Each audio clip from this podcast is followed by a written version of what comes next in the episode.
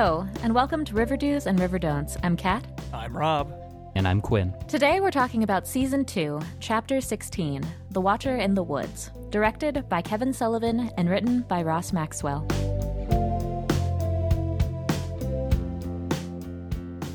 We're going to go through a brief synopsis and then hit up our River Do's, our River Don'ts, and a weekly weird.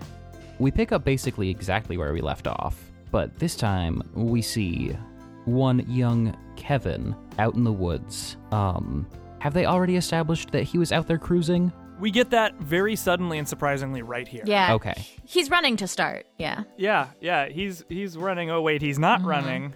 And we continue the proud tradition of non-normative sexual encounters in the wilds around Riverdale, attracting gunshots. Yep. Oh, and it started with with Juggy doing a great bit, a, a great but somewhat inaccurate bit about the, the role of of children uh, going into the woods in fairy tales. Oh my god, Yeah. yeah. yeah. That read. Oh my god. I remember when I started it, I'm like, oh no, don't no, no, start with this. Please don't. don't, do this. And yeah. he did. He just he went kept- right into it. Jughead, you may kneel. I hereby dub thee Sir Trying Too Hard. yeah, he really went for it. we Uh. love him for it. Oh God. Oh. What- Hey, let's all remember that he is in high school. You know. No, he He is. he He tries so is. gosh darn hard, and I love that about him. but Kevin's looking to be going pretty good cruising session uh, is interrupted by just a flurry of gunshots, and he goes and discovers the aftermath of the Black Hood attack from the very end of last episode. And it's horrifying. Yeah. Do we see him like rush towards it? I'm not sure it may cut before it might that. cut before that, but But we do know that that is how he reacts. yeah, Mhm. because we we pick up soon enough with um the kids at the hospital. Veronica wants to bring her friends over to hang out at Chez Lodge, and everything is just so very tense and mysterious and laden with veiled threats. Mm-hmm. Archie, who is in the midst of a vigorous football practice and nevertheless having some fucking amazing hair, finds out about Moose and Midge getting shot. Mm-hmm. We transition away from that quickly. We, we're kind of all over the place at the beginning of this episode, I feel. Jughead is headed to Southside High, and Betty is worrying that Kevin's cruising is going to get him uh, either an STI or lots of bullets or knives in his Mhm. body. And Kevin promises not to cruise the woods anymore until Black Hood is caught, which, okay, you know, I'm not about judgment, but maybe not cruising while there is a serial killer is a fair precaution. Yeah. Um, Um, I actually have a lot of thoughts about the way the show treats cruising in a minute here. That's definitely going to come up. Cool. Good, good. I'm interested to hear.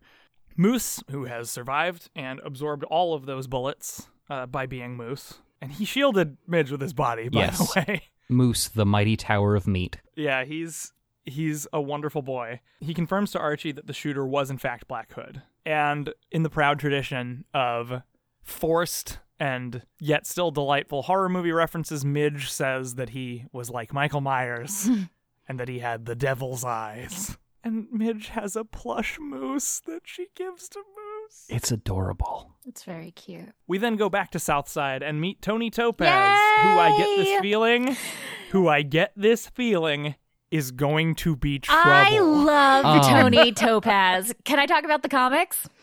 I uh, before so. you do, I just want to say that immediately I was on board. I've I'm here for her. Good. I'm glad because oh my god, am I ever here for? her. I was like, they introduced Toni Topaz, and I was like, shit, Toni Topaz. Uh, Toni Topaz is Riverdale. Uh, Riverdale's is Archie Comics canonically bi character. Hell yeah. Yeah, fuck yeah. Represent. Um, For thumbs up for an all bisexual podcast, by the way. yeah, Yes, that's right. we got one. Um, like LGBT time at uh, Gen Con, where we were like, holy shit, wait, there are no straight people There was like and there's eight a or ton of nine people, and we were all queer, and it was so good. uh, Toni Topaz not only by she's got so much going for her uh, that it's just like, ah, this girl. Uh, so non-white does have the pink hair and is a Jughead friend character. Um, so like they they just brought it and accurately did it. Oh. in two In two seconds. seconds, In two yeah. seconds of screen time, I in Riverdale Look. at least felt that she's gonna be more than a friend character. Yeah, which is interesting. Um, that yes, it does. It does like, feel that like way. am I, I'm not off base, No, right? no, like it- they're hundred percent going to fuck at some it, point. it pretty much like- feels like that, which I was like, Mm-hmm. does it need to be that? But then, like the the show was like, well, it's gonna be that cat. Um, whether Yeah, I mean, you you looked down and saw the little watermark in the corner of the screen that said CW. Yeah. you're like, oh, oh, right. that's No. what's gonna happen. Um, but This it- is a show about kissing for sure, so um, which I'm a okay with because uh, like the way she's Jughead's friend in the comics is that they're competitive eating uh, rivals. Um, Oh which my is- god. Right? Magical. That's so good. Uh, it's gonna Oh. be it's gonna be great. Toni Topaz is the best. God damn it! I don't have time to read Archie comics, and I might. fuck. That's like, and her bisexuality is so good because Archie's she's basically there for um for whenever Archie's dropping the ball to be like, dude, if you fuck this up, I'm going to steal your girlfriend, and I'm just like, I'm gonna steal your girl. yeah, That's great. yeah, I love her. I mean, she had an, an immediate, enormous presence, and I'm glad to hear that the source material that they're drawing from is even badder ass than what we've got. Yeah, it's gonna be good. I was super happy with how really right out the gate. This is a show that bungles a lot of things that that maybe it shouldn't. They did not bungle this. Yeah. They got it in one. Mm-hmm. Jughead announces his intention to not hang out with any specific gang, which I immediately thought, man, Jughead, that sounds like an awesome way to get the shit kicked out of you by the Yeah. and Toni then instantly says, well, that sounds like a good way to get the shit kicked out of you by the ghoulies. Uh, let's all take a minute to recognize the Ghoulies. the, Please, yeah. the Southside Serpents rival gang who seem to have one up the horror, like the bad gang name thing, going from the Southside Serpents to the frickin' Ghoulies. Because not only is it, not only does it call up cannibalism and ghouls, but it's also the diminutive form. It's yeah, and that one I was like, well, that's not an Archie comics thing. What the fuck is that? So I looked it up, and it is a reference to, geez, of all things, like a Sabrina show spin-off from the Archie show that is called the Groovy Ghoulies. That was about yep, What? that was Oh a- my god! yep, that was about a monster high school. oh my god! yeah. Okay, Kat, what's the over under on that being a thing in the Sabrina That's show? I I I mean the the ghoulies are definitely going to be a thing, right? I mean, but like Monster High School. Monster High School. Well, based I on just- that I corridor, don't. I literally don't know what to expect. I have no- from that show. I mean, I don't know what to expect from this show, Rob. that's fair. Cheryl's a witch. I I stand very corrected. Yes, hashtag Cheryl's a witch. oh, Um, I'm so, sorry, but yeah, the Ghoulies. my love for the Ghoulies just went so far beyond what I ever knew was possible. Yeah. I didn't know I could love a bunch of monster gangsters this much. Uh, Well, it's because you didn't know they were monster well, gangsters. they don't. They importantly don't show them to us. So now I'm like picture like a teen wolf and a vampire child beating up Jughead. Yeah, there's like a Please let Bigfoot. that be what happened. There's like, man, I got the crap kicked out of me by a horny fish man. Fuck. Uh, uh, the touch of water, 2017. It's gonna be Yeah, good. a crucial second step in the fishmen who want to fuck mythos. Uh, I guess third step if you count the Shadow over Innsmouth uh, story from H.P. Lovecraft, where it's kind Oh, of uh, another point in that. Uh, yeah. Um. So okay, we go to Archie and Fred, and for once, I'm not on Fred's side, as I discussed in the last episode. I don't keep a gun personally. No reason to. In their situation, I would super, super want a gun. They could get murdered at literally any instant, and that's not cool. That's not what you should want for yourself or your family. Not that I'm, you know, being judgmental. I'd be buying up that shit right away. But Fred, being the paladin that he is, uh, has faith in the system, even though he super shouldn't in Riverdale. And so Archie doesn't tell him about what's going on. Archie tries to convince his friends that the Black Hood is after them specifically. of course he does. This is at at Chez Lodge. He has not let go of that theory. And Hiram shows up and briefly says hello on his way out to some sort of, no doubt, nefarious business function. And he says, basically, I'm just going to paraphrase here Hey, kids, I'm a criminal. You can't trust the police. Vigilantism is a really swell idea. Bye. What a good Hey. scene. Boys, boys, I'd like to talk to you for a minute. Have you ever considered oiling yourselves up and filming intimidating videos for the internet? Uh, Oh God. it it it was uh, he, he that was that was the thing that happened in this show. Archie then goes and checks up on his secret stash of Archie comics references and firearms. Which apparently, by the way, according to where the commercials go, warrants an act break in this uh-huh. show. And we get another brilliantly on the nose musical cue. He picks up the gun out of the toolbox. God damn and it. the soundtrack shouts, I'm a bad man! And it's just amazing. God damn it. And I, I accidentally saw that this was a comics reference, but I'm sure, Kat, that you can actually fill us in. The Red Circle. Yeah, so that's just And an- the Black Hood. Uh, yeah, these are just other lines of comics that were put out by the same people who put out Archie comics way back in the day. Okay, cool, cool, Yeah. cool. They did some superhero stuff, and apparently, like a really dark anti-hero Mm-hmm. thing with the uh, Black Hood. Was he ever just a superhero, like originally, like in a golden age, and then rebooted into the gritty ass horrific thing that I read about on Wikipedia? I don't know because they're not Archie comics, so yeah, okay, I, I okay. unfortunately don't know. Because I know that Archie Comics is now publishing the Black Circle, which is a relaunch of the Red Oh, that's Circle. cool. So yeah, Black Hood is a thing that that he's just in this show. He's a Batman villain. you Yeah, guys. yeah. He Yes. really, 150%. really is. He he has a, a very like iconic look, which he's named after. He's obviously insane. He doesn't have powers though. He just runs around killing people. Do you guys have uh, wh- what are your thoughts? Who do you think it is? We haven't done that. Yeah. Um I'm not sure yet. I'm still because I feel like the show wants us the show really really wants us to believe probably that it's Hiram. Interesting. I have not looked into Hiram's eyes yet Mm-hmm. to see if they are Yeah, green. here's the thing. When Hiram is on the screen, I find myself looking at other stuff. He's very distracting. That's Hiram very is so funny. distracting. Oh God. I literally don't know what color his eyes are. Oh, called out.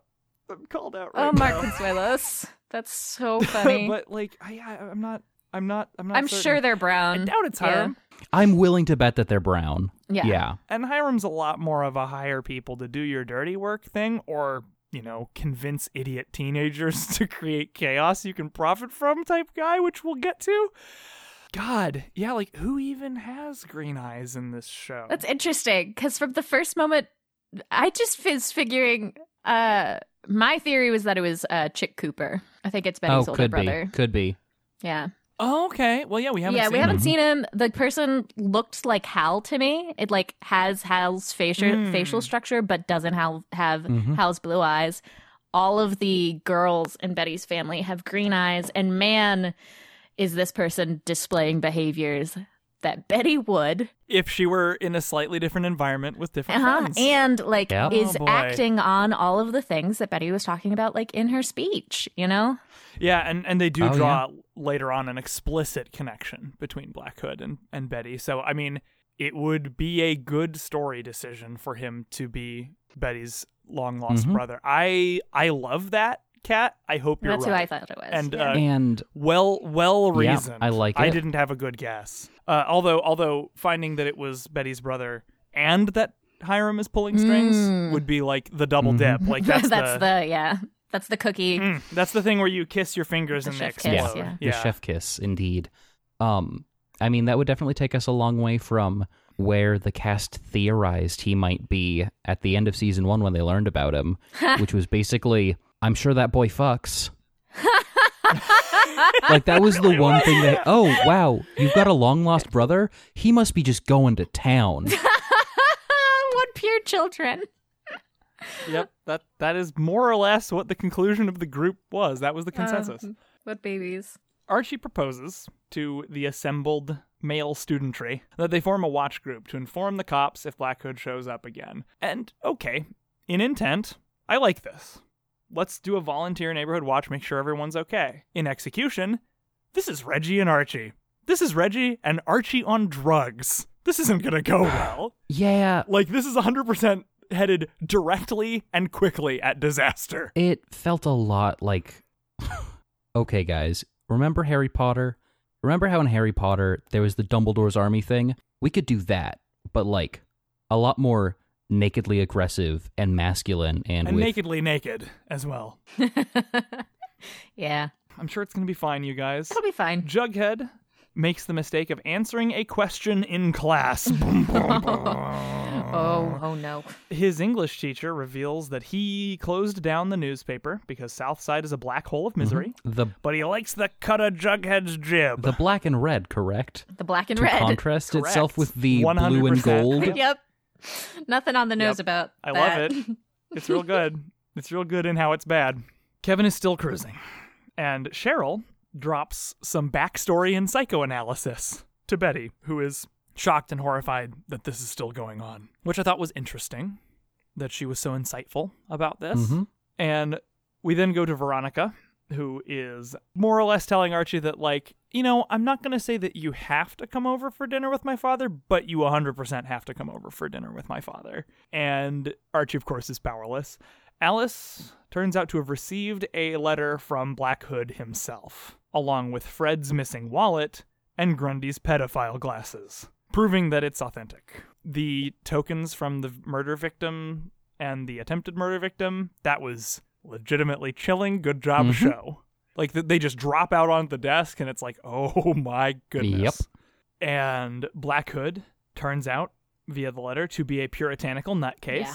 And Alice is 100% printing his letter, uh, damn the consequences, because she's Alice Cooper. Yep. People behaving as one might expect. Um, again, this is one of those times where the police were actually being somewhat reasonable. Like, hey, maybe, maybe wait a second.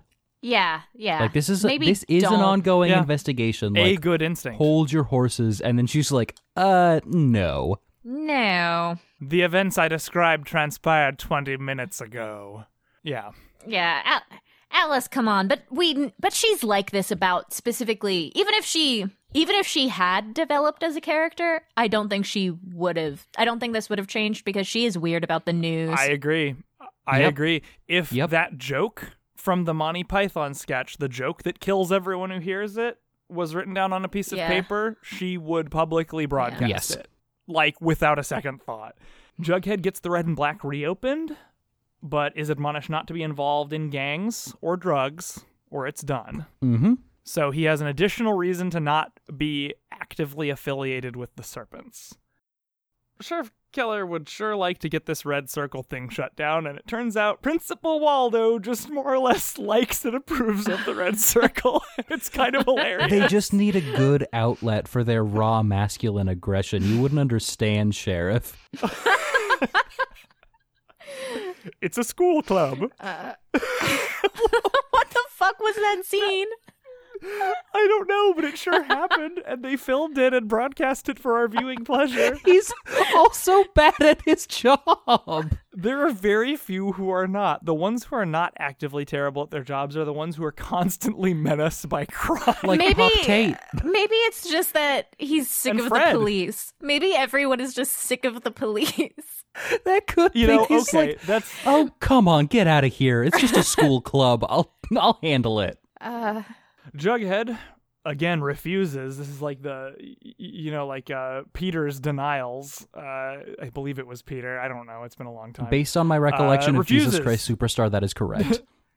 yeah, refuses to associate with the serpents, which I'm sure will be just fine. Oh, you we meet someone named Sweet Pea, and I'm like, whoa, Sweet Pea, you have beautiful eyes. And also, I'm like, Sweet Pea, that sounds like a comic name, but is it? It kind of does. But he's not. So here's, It's just rubbing off on me but here's my theory: is P, uh, was it Peabody? Was that the snake charmer's name? yes. It was. Hmm. Hmm. What if he's related to the snake charmer? That's my thought. Could be. Hmm, that would be very, very interesting. Were that? the Well, that's my current thought. We'll keep track of that and see if you're right about that too. Like you're obviously right about the Yeah. killer. I mean, um, Polly decides to get the fuck out of Riverdale, and I'll tell you what. Her unwed mother carrying her cousin's baby argument is a very, very strong argument for the Black Hood shooting her soon. Yeah. yes, it and is. I agree. She should leave, Mm-hmm. and I'm glad that she does. Yeah. Yep. I feel, feel bad for the actor, but yeah, good good idea, Paul. Mhm. Yeah. I hope they bring her back. I hope this was part of the story and not like a necessity writing Yeah. thing. I hope she's back, but like it's a good fucking reason Yeah, to leave. absolutely. Yeah. For of all the reasons to flee town, that's pretty solid. Like we've got we've got to look into what makes this killer tick, and she fucking needs That's to very leave. very very smart of you, Paul. Good job. Yeah, I mean, you got to give it to the Coopers. They're they're pretty smart. Mm-hmm. Maybe none of them are particularly good people at their core. They have a they have a ruthless streak. They may not also be excessively judicious, but they are smart. Oh, and this is one of my favorite scenes because Alice and Betty finished it off with a dialogue that was just looks. Just Oh, yeah. yeah, significant glances. Mm-hmm. Very good. It's like, oh man, the Riverdale writing is sometimes really good when the writers get out of the way. Yeah. Well, Right. It turns out they have a very good Mm-hmm. cast. Right. And like that the direction and acting there was just like very, very good. It was fantastic. Um, and you got to give props to direction on stuff like that. Just in the last episode with disappointed Mary, like framing that as a reaction shot was very, very good. Yeah, it was really good. We check in at the hospital with Moose, who is very, very, very still in love with Kevin. Yeah. Yep. Does not make that very subtle. And then we go right back to Jughead at the Red and Black, who's working late, and is on to the fact that the Ghoulies are part of Cliff Blossom's drug pipeline. And then we get Toni meeting Betty, and I'm sure that this is not going to be a Oh problem. God. Hello, first of many terrible love triangles. Yeah, yeah. And I want to say this right now about Jughead and Betty's arcs for this season because I feel a lot like with Jughead being pulled more and more toward the serpents. I feel like there are thematic parallels that are emerging with Betty in as much as she's definitely not better than the serpents. No. Like, I don't imagine it would actually take much for her to be one of them were she not saddled with the baggage of being from Northside Riverdale. Like, I, I just see a lot emerging there Mm-hmm. and putting his potential conflicting love interest as an actual serpent. Uh, well, sorry, not an actual serpent. Jughead's not going to try to fuck a snake. But as one of the serpents, I think serves potentially to pull out those themes even more. Mm-hmm.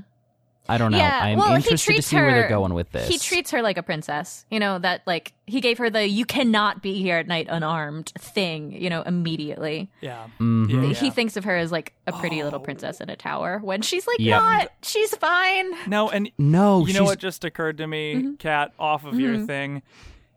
If it's Betty's brother, she's going to kill him at the Oh, of that's season. so cool. Uh, that would be very good. like, right? Yeah. Isn't yeah, that- that's gonna be great.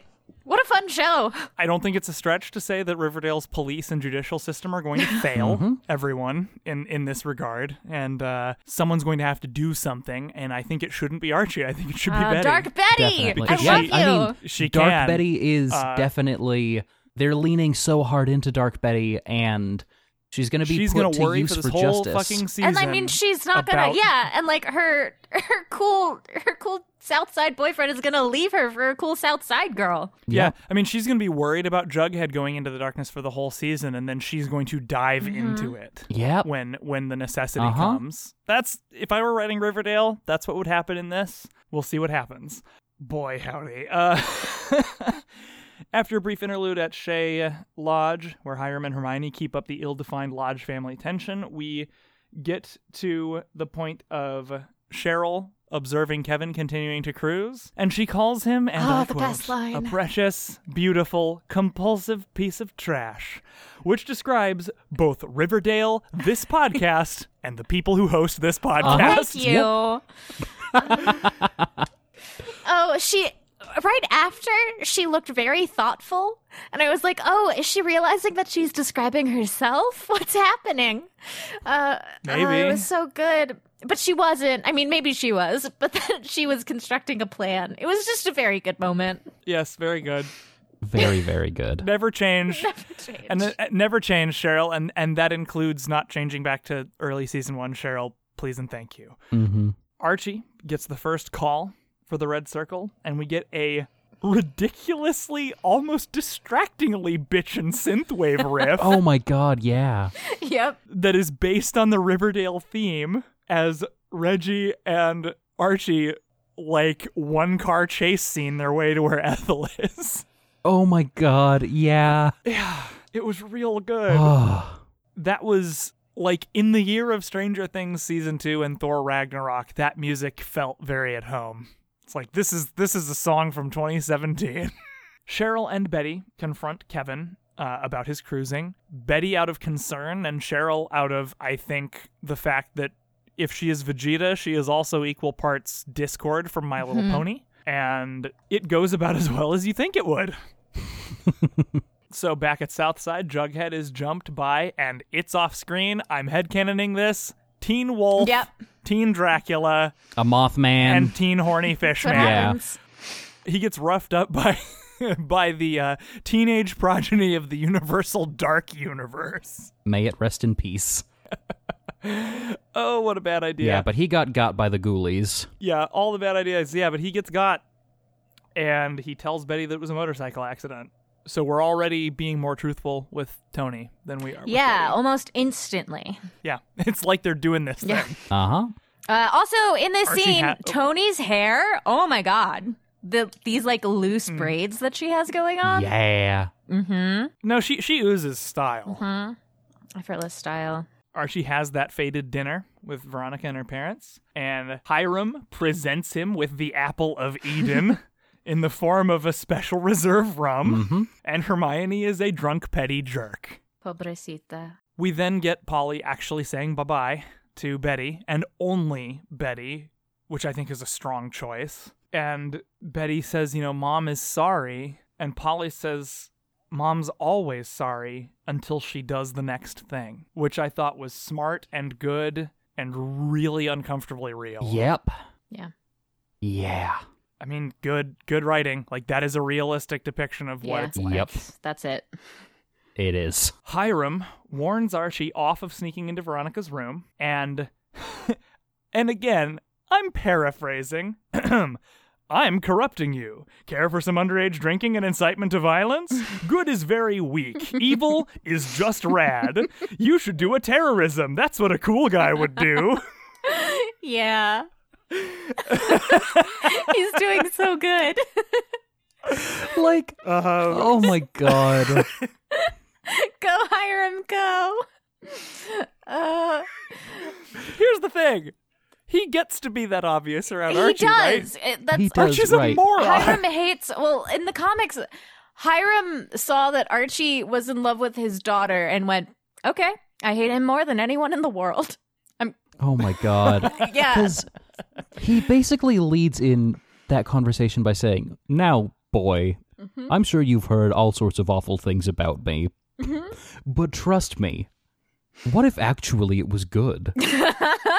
and Archie's like, Yep. Yeah, what if? What if though? Gee, mister. And I like that they set it up here that way too, but they also did it in the way of like that gross dads being treating their daughters as possessions thing. They've done it well. Yep. They've done it in a, they've done it very well. It feels very gross. Well, he's not a guy that you're supposed to aspire No, to. be Yeah. like. it's it's wonderfully So- bad.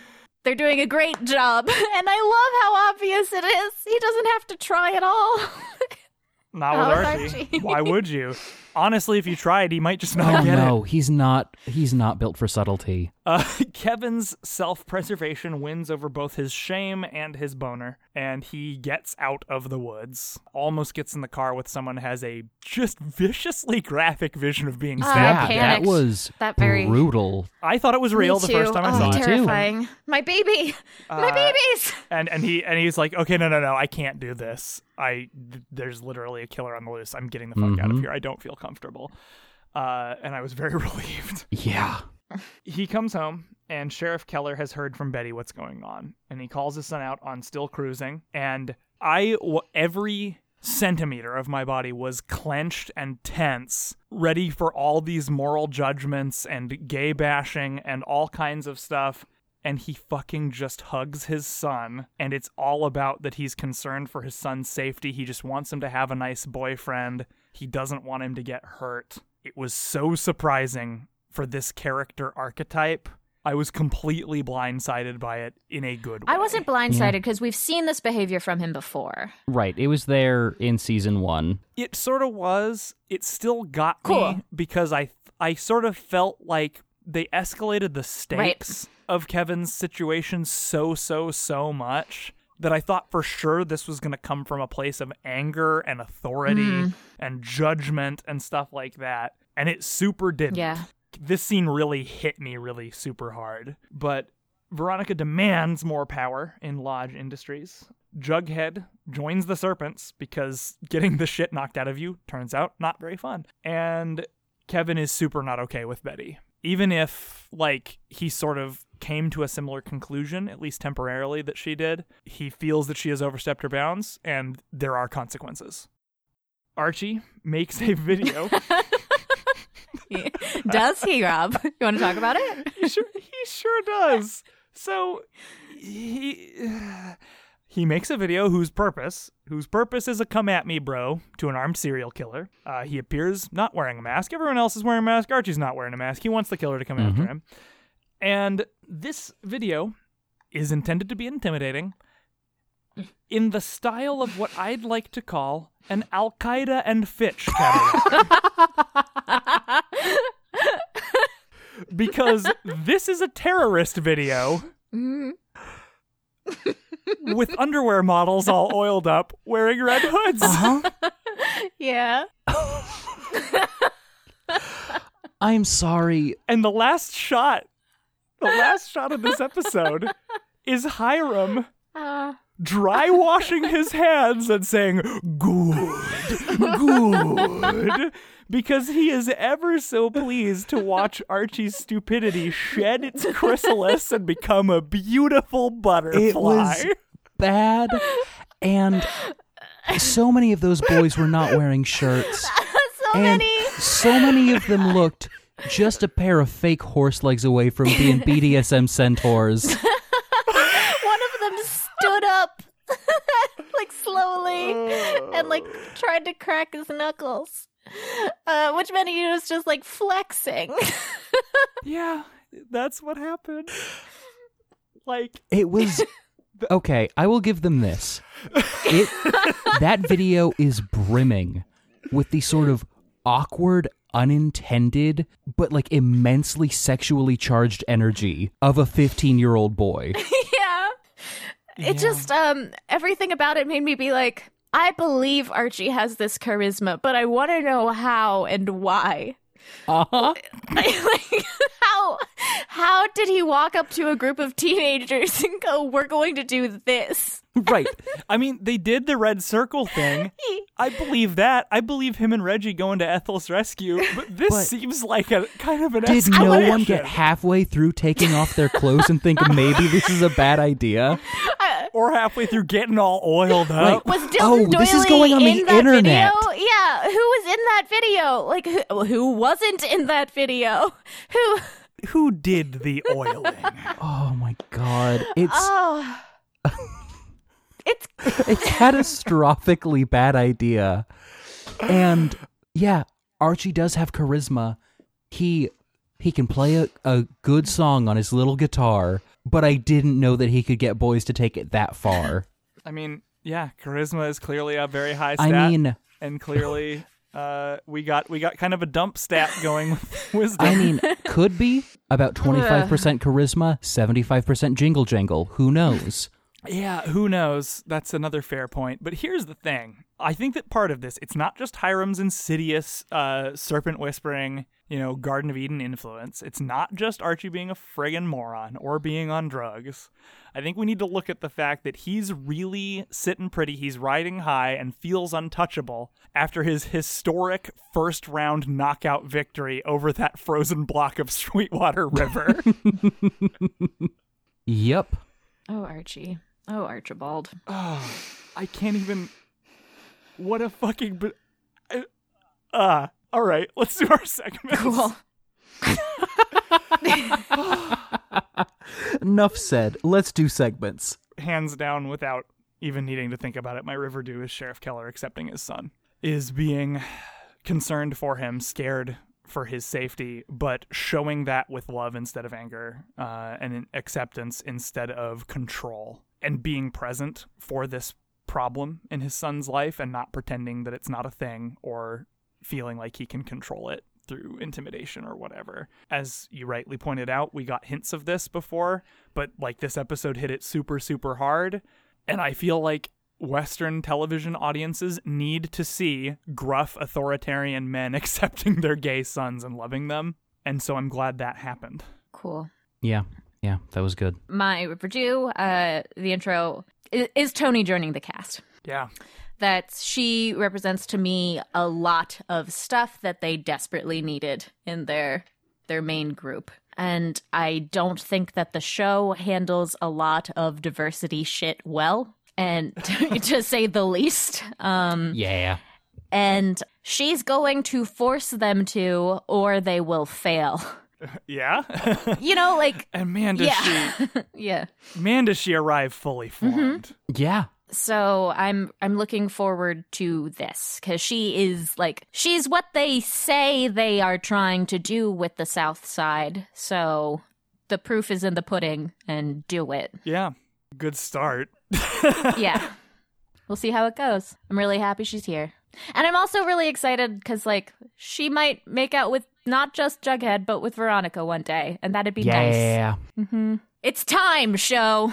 Do it. Do it. Alrighty. And mine has only been strengthened over the course of this episode. It started off as something that I thought was just too gosh darn endearing to let go, and it has turned into something that I have a deep, burning passion and curiosity about. And that, my friends, is a little gang called the Ghoulies. because what? Oh, those groovy ghoulies. What? Uh. They're the best, and literally none of them have even been on screen yet. I swear to God, if they break my heart, I. They what, Just- the gang leader better at least have a widow's peak. That's oh now how God, I feel. yeah. Yeah. I mean, I'm thinking like a full on Misfits devil lock is what needs That's that to would be so good. And just much as with Jingle Jangle, having a bunch of people look someone dead in the eye and say, "Don't sit there, or the ghoulies are going to come and they're going to beat the shit out of you," is like a Herculean feat of acting. To really sell that the ghoulies are a threat that you have to worry about at this high school, Yeah. and like the ghoulies are smuggling drugs. I'm excited. I as like a little bit of world building, I'm excited about it and in its current state, the bundle of incredible potential they represent just has me aglow. Good I know that they're not going to be real monsters, but can they at least all have like a dedicated aesthetic? That's all I want out of a gang. Like really. Ah. That's all I want out of a gang. It's just a dedicated aesthetic. Is that too much to ask? It's I please. I mean, okay, so you know the serpent's main place is called the fucking lair of the white worm or whatever, like the white worm. Like, what are we gonna do with the ghoulies? Is this gonna be Hill House? Please. Oh, Okay, so who starts the don'ts then? So Is it gonna be I Kat, would, yeah. think? yes. So mine is um there's this moment where Jughead goes up to the teacher and is like, "Do you have a paper?" And he's like, "We had the red and gold or the the red and black, but it got shut down because there wasn't enough student interest." And I was like, "Huh, Okay, writers of Riverdale, you are once again showing that you have a lot of privilege and don't really understand the way that the world works. Yep. Hmm. Uh, because that is not what would ever happen. Uh-uh. No, thanks for blaming the people who are within the system. Uh, a school paper would get shut down because of a lack of funding, you assholes. Yeah, that's Just it. like every other good fucking thing in any school. in Yeah. America. Uh, And like, there are so many things about the school. Like, I like this school. I'm on the school's side. But, uh, like, what the fuck is up with the, like, the, the chain link prison fence in it? What, what is going on? The random ass, uh, chain link fence in the cafeteria is what I'm talking about. Oh God, yeah, it is in there. Right? Yep. That Yeah, that one that- didn't that's- serve a purpose. The the guards in the front, I totally get. But then like the the thing that they had in the cafeteria just to make it feel like a prison yard. Um Right, exactly. uh where I'm like, no, Yeah. it should just feel like a cafeteria. please please don't impose. no, impose like, and and the reason, yeah, the reason that that place wouldn't have a school paper is Hiram Lodge, not the Right, kids. exactly. Yeah, don't right, put this on the people who are living there. What the fuck are you doing, writers? Don't Yeah, do this shit no. to it. Fun fact Um, when school funding is directly correlated to the amount of taxes that the people living in that school district are paying, and that school district resides in the poor part of town, you're not going to be able to fund as many programs as the ones that are being bankrolled by the Hiram Lodges of the world. So, yeah, Yeah. I agree. There has been a, a degree of inelegance in dealing with a lot of social issues. Yeah. So I've got my eye on it and Yep. Yep. Yeah, it's a very good Riverdale. Thanks. So that's mine. Yeah. And mine, to tie into dealing with social issues, has to deal with the moralization of Kevin's sexuality. And this is within this episode, and it also came up last season. And I kind of have mixed feelings about this as mm-hmm. my River Don't, because on the one hand, the arguments that people are making about Kevin on some level make sense. He needs to make sure that he's being safe. He should be careful. He's also relatively young. He's 15 or 16 years old you know, y- you want to be safe and responsible, but there's been an emergent undertone I've noticed in the show that, and this was really a big theme last season when Kevin's sexuality came up, where his dad basically sat down and told him, like, don't go cruising. It's dangerous. Like, why can't you just find a nice boy to settle down with? And I guess for clarity's sake, I'm like probably an overwhelmingly just stiflingly boringly monogamous person Sure. um i'm really not good at processing feelings of attraction for more than one person at a time that being said i understand that that's not the way that everybody processes things and a big part of aspects of gay culture involve cruising like cruising is a spot where gay culture is expressed and developed and you don't want a child going out and putting themselves in danger in that context you you don't want a child exposing themselves to predators like Sure. Yeah.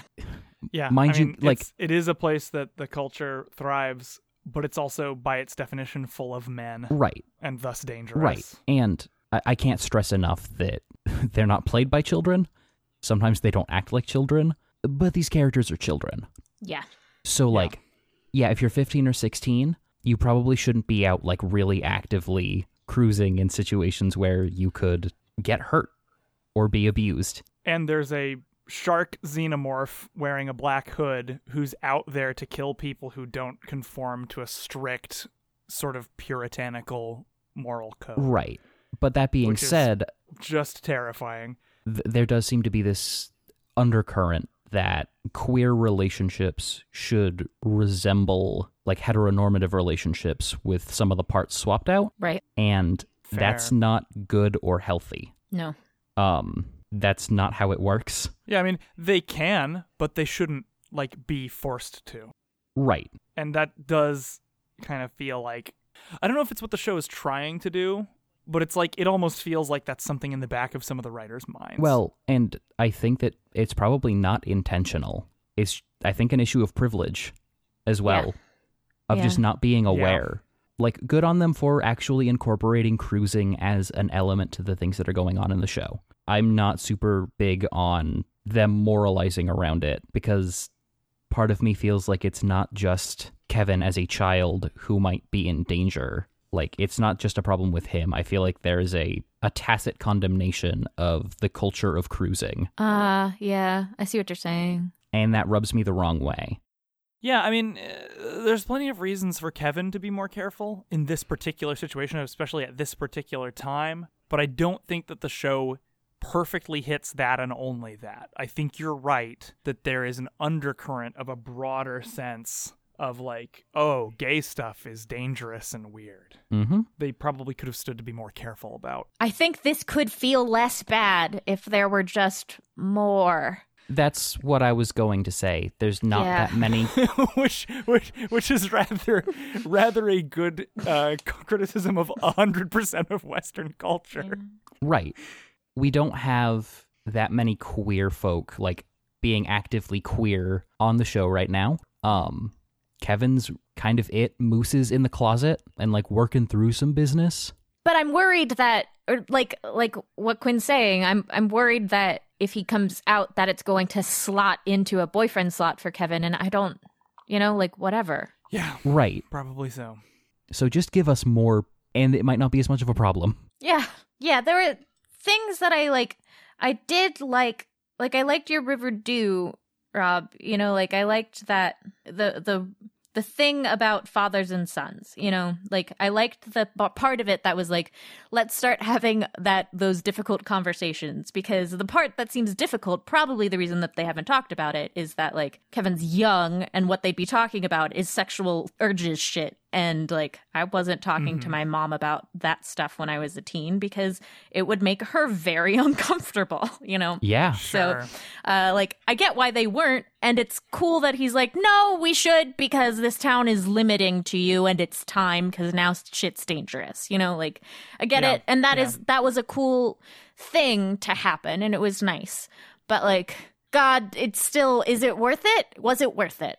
And like, yeah, I don't it, know. it would be it would be probably okay if we just had more. Yeah, Right. I mean, I think the point that both of you have raised about like if there were more examples of any group of people so that you can show a range of true things that are real in the world about groups of people instead of there being so much weight on every single thing that one person does because they're the only example of a whole culture. Right. That's hard. Like that's that's a hard thing to like do right. I don't think you should ever do that. Right. And I let this sort of dynamic slide the first time it came up last season. Like I made a mental note of it, but I kind of let it go. Yeah, But now it's come up again. yeah. And I feel like it's important to like talk about it. And hey, we have Toni Topaz. Let her queer up the place. Please, Yeah. for the love of God. Well, and you know, like when Kevin was in the woods, I think the final time, I want to say, like when he decided not to get in the car with the guy, there were two other dudes there who looked to be having a good time. And I wish that we could have seen them, like, be okay and having a good time, and instead of just, like, be on the screen for two seconds, have 10 more seconds to be like, this culture is not only the dangerous thing that the people outside of it are saying about Right. it, it's, it's certainly dangerous in this town at this time for reasons of the plot. But if like you're a consenting adult that has a cool head on your shoulders, you know, it's probably fine. like, yeah, it's a thing that happens. that would have been nice. It wouldn't it wouldn't have taken much time to make this much less uncomfortable. Yeah. uncomfortable. Next time. Riverdale, that we're in a club, for the love of God, let us see some people being comfortable. Yep. Indeed. My river don't is much less laden, Okay. I think. Cool. Uh it is Hermione being a petty drunk jerk. Mm. Because I think that not only is it sort of pointless in terms of like the conflict between like it's just a low hanging fruit. It's just I'm being mean, which is not great. Like it's not as good as that conflict between Veronica and Hermione can be. I also think that it is symptomatic of the thing that Kat you said you're worried about, which is her agency and her identity as a complex antagonistic force in the show just getting pushed to the side to the point where it's not going to be anything. That's a very good point. I really liked it because she said pobrecita, and she really reminded me of my mom in that scene. Sure. she was like, I'm being a petty drunk jerk and grasping low hanging fruit. And I was like, oh, hi, mom. Um, but you're making good points. Yeah. I do worry that that is her conflict with Veronica being very obviously refocused on a jealousy about Hiram's attention. yeah, yeah you're right. uh, which is not what this show No. needs, and it's not what either of those Well, characters No. need. Like, he can be plenty evil on his own. She should be able to also have her own stuff going on, and sometimes. Yes. I mean, I want to see the lodges, Hiram and Hermione, sometimes be on each other's side and sometimes be at each other's Yeah. throats in their evil machinations. And I really get the feeling that that's not the direction we're heading in, and I think that the person who's going to get short shrift in this is Well, Hermione. That And would that- suck. Yeah. sucks because she had a whole season of character development leading up to this. And I feel like the first season did color their relationship as sort of operating in that sometimes they're with each other, sometimes they're against each other. spy versus spy, but they fuck. Yeah. Yeah. Yeah.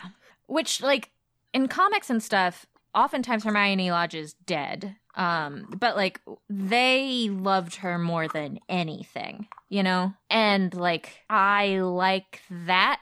I I would like a Lodge family dynamic that is very we're going to snipe at each other a, a ton until you come against us and then we are united. And eventually probably Hermione should die and you know and then it is going to be her and her father against each other forever. Mm-hmm. Yeah. But we need to see a lot of the them doing stuff against each other until you turn on the lodges and then first. Right. And definitely, if this builds to a point where Hermione dies, I don't want it to be a slow, withering pre death No, of having no. her agency stripped from her Nope. and becoming a husk of the character that she once was. No. Because no, that I- sucks. It, it needs to be spy versus spy. You know, Yeah, we it need does. to Yeah. we need to understand why Veronica and Hiram passionately love this woman. If they're, you know, like if we're going to Yeah. Yeah. And because, uh, god damn it, they're like sexy and charismatic and interesting. So just do it. Just do that. He's from he's from All My Children. He is a soap opera actor. Soap opera. Family, please, for the love of God. yeah. Ugh, You guys, you have all the tools. yeah. They're all there. it's time for weekly. Weird. Weekly Weird. I'm going to kick it off with, I'm going to say probably the most obvious thing for Weekly Weird, and that is that video. Just that video. Yeah. I think at this point, almost everything that can be said has been said about the video over the course of this thing. that video. But that You're right. video, Yeah. um, and I'm I'm still trying to reconcile personally whether or not it was intentionally overflowing with that bizarre sexual energy, or It had Or- to have been. or well, but Let me shake my magic eight ball here, Quinn. It says well, CW. no. But there's also part of it, like the more I think about it, the more it tracks as a thing that accidentally teenagers that age do. Right. Like, I'm from a big family, and my little brother, bless his heart, was really the only actively masculine one of us. And, like, stuff like that is more common than you would imagine. I, I don't know. There's just this, like, they might have intentionally manufactured something that also accidentally happens. But also, you don't oil yourself up like that if, like, you're not trying to look good for the camera. Maybe Like, there were I wonder, choices. Yeah. I wonder who directed it. you know? That person is a gem. Bless them. Kevin Sullivan. Yeah. Kevin, you did it. so that's mine. We've really just we've talked that one a lot. So My weekly read is quite related to that. It's not. It would encompass the video, but we've talked a lot about the video now. It's just as much the lead up to the video. It's Hiram loudly and obviously declaring his villainy in front of everyone. oh, in front of all the kids. in the first Yeah. in the first instant all the kids and his wife and he's just like well as someone who frequently does things that are illegal i feel that the cops are stupid losers who need to get swirlies and taking matters into your own hands is what cool guys would do and then like then he escalates that and ostensibly in a private conversation with archie but like does he believe for a second that when this video becomes a thing Archie's not gonna tell anyone. Oh, you know, it seemed like a good idea because your dad told me it was an awesome idea. I don't and, like, know. So the lead up to it is my weekly weird because apparently our devious super mastermind who was foreshadowed more than like a messianic prophecy in the first fucking season, his master plan is tell the dumb guy to do a dumb thing and watch him do it. but like he made no precaution whatsoever to not let this all be tied back to him and his bad idea that he's giving this dumb kid. I mean, and he just blazes the blatantly doing it in front of people. And i was just like very confused like where, where does this end Hiram? for the amount of care and tact he put into that, the video may as well have ended with like a large executive producer credit for Hiram Lodge. yes I also imagine that likely the preamble to some of those like one-on-one Hiram Archie scenes was actually Hiram at one point saying, "You know, Archie, the first thing you're gonna want to do is." Illegally buy a gun from a creepy kid from your school. Oh, you've already done that? Looks like you're on the right track, kid. You've got some promise. that's my weekly weird i don't know what his like uh, it's obvious that Archie doesn't have an end game, but we are led to believe that Hiram ought to have one, and I have no fucking idea what it I mean, I, in relation to Archie, I don't think it is anything other than ruin Archie. Like, But I feel like everyone's gonna know that it was him too. Every single person. But why would he do this? Why would he have it out for this child? I don't know, but here's the thing: it's gonna be Archie saying it, and everyone's gonna believe him. It's true. If I were him, though, I'd be like, why would I have it out for this child? You know, like it's such a petty, weird thing. that he'd be And like, why would I go but about that, ruining that only him? goes so far. Kat, he did it in front of people. I know. I know, it's so funny. He can't even deny it. Like he can't. He can't even rely on the fact that it's so fucking weird because everyone heard it. Oh my god. Uh, Like, yeah, the more I pull apart this one, the more I'm just like, yeah, I don't know what's happening. what is make- this? uh, I mean, the writers are going to resolve it for us, so we don't need to worry about it. But it doesn't make any fucking Yeah. sense. It was delightful and bizarre, but ultimately, like, God, it was just like a CW. It was a CW con. Like, Uh, uh, God. Oh my god. Yeah. Uh, cool. Mine is uh. So at one point when they were having a large family meal, Veronica turned to profile. The camera zoomed in on her, and she said a Hamilton line. Um, and She the- did, didn't she? yeah, she did. Oh my god, I forgot about that. Yeah, the camera really liked that. okay, show. and it was just like they paused after being like, Yeah. "Did you get it? Right. Did you get that that was from Hamilton?" She basically turned to the camera and said, and this one's for my man, Lin. it was really bad. I didn't like that it was happening, and I wanted it to stop, and I wanted us to like go back and say a different line. Uh-huh. Uh. Get back to the Truman Capote, please, Veronica. please, please don't do this. And it was just like, and she like glanced down slightly, like coyly, and I was just like, why? Why is this happening? Uh, She really dropped that Hamilton reference Aye. as though it were a Bond pun. Oh. you think that in the continuance of this podcast you are you have a prayer of escaping that. oh Christ. I've got a bridge to sell you. Oh God, yeah. So that was that was my weekly weird. it's a good one. Whew.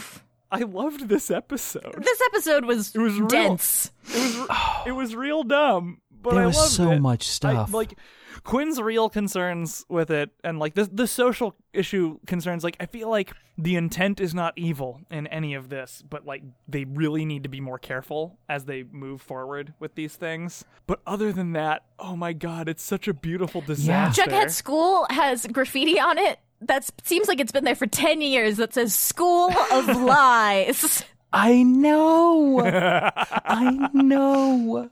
Ugh. Yeah, School of Lies. good stuff. Riverdale. This is Oh, This is what I've come to expect. I expect to be very confused by the end of each one, but with at least somewhat of a smile on my face. always. So thank you both for taking this bizarre journey Oh, with me. thanks for inviting me. Yeah. Thank you all so much for listening. That was River Do's and River Don'ts. Join us next week when we tackle the. I'm looking forward to this. Chapter 17 The Town That Dreaded Sundown, named after a movie that Roberto Aguirre Sacasa directed. Oh my Oh. god. Until then, get the baby oil ready. You never know when you're going to have to film a video.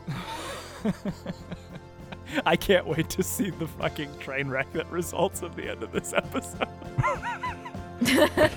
Presumably, there will be consequences, and we'll get to see them on the screen.